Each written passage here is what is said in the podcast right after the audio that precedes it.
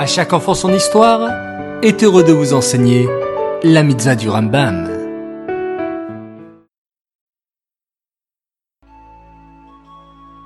Bonjour les enfants, Boker Tov, vous allez bien?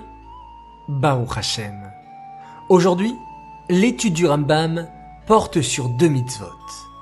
La première est la mitzvah négative numéro 356 que nous avons déjà vue ces deux derniers jours et qui interdit à un homme de reprendre la femme dont il a divorcé après qu'elle ait épousé quelqu'un d'autre.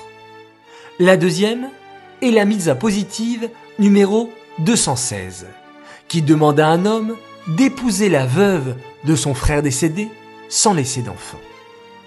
En fait, les enfants, parfois un homme quitte ce monde après son mariage et il n'a pas eu le temps d'avoir des enfants.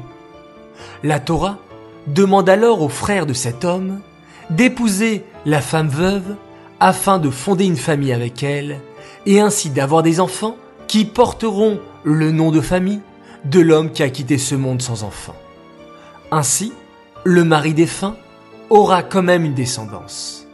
On fera alors un véritable mariage avec une ketouba, des shiva brachot. S'il y a plusieurs frères, c'est l'aîné qui sera désigné pour accomplir cette mitzvah. On appelle cela la mitzvah de Yiboum. Cette étude est dédiée les Nishmat, Gabriela Batmoshe, Aléa Shalom.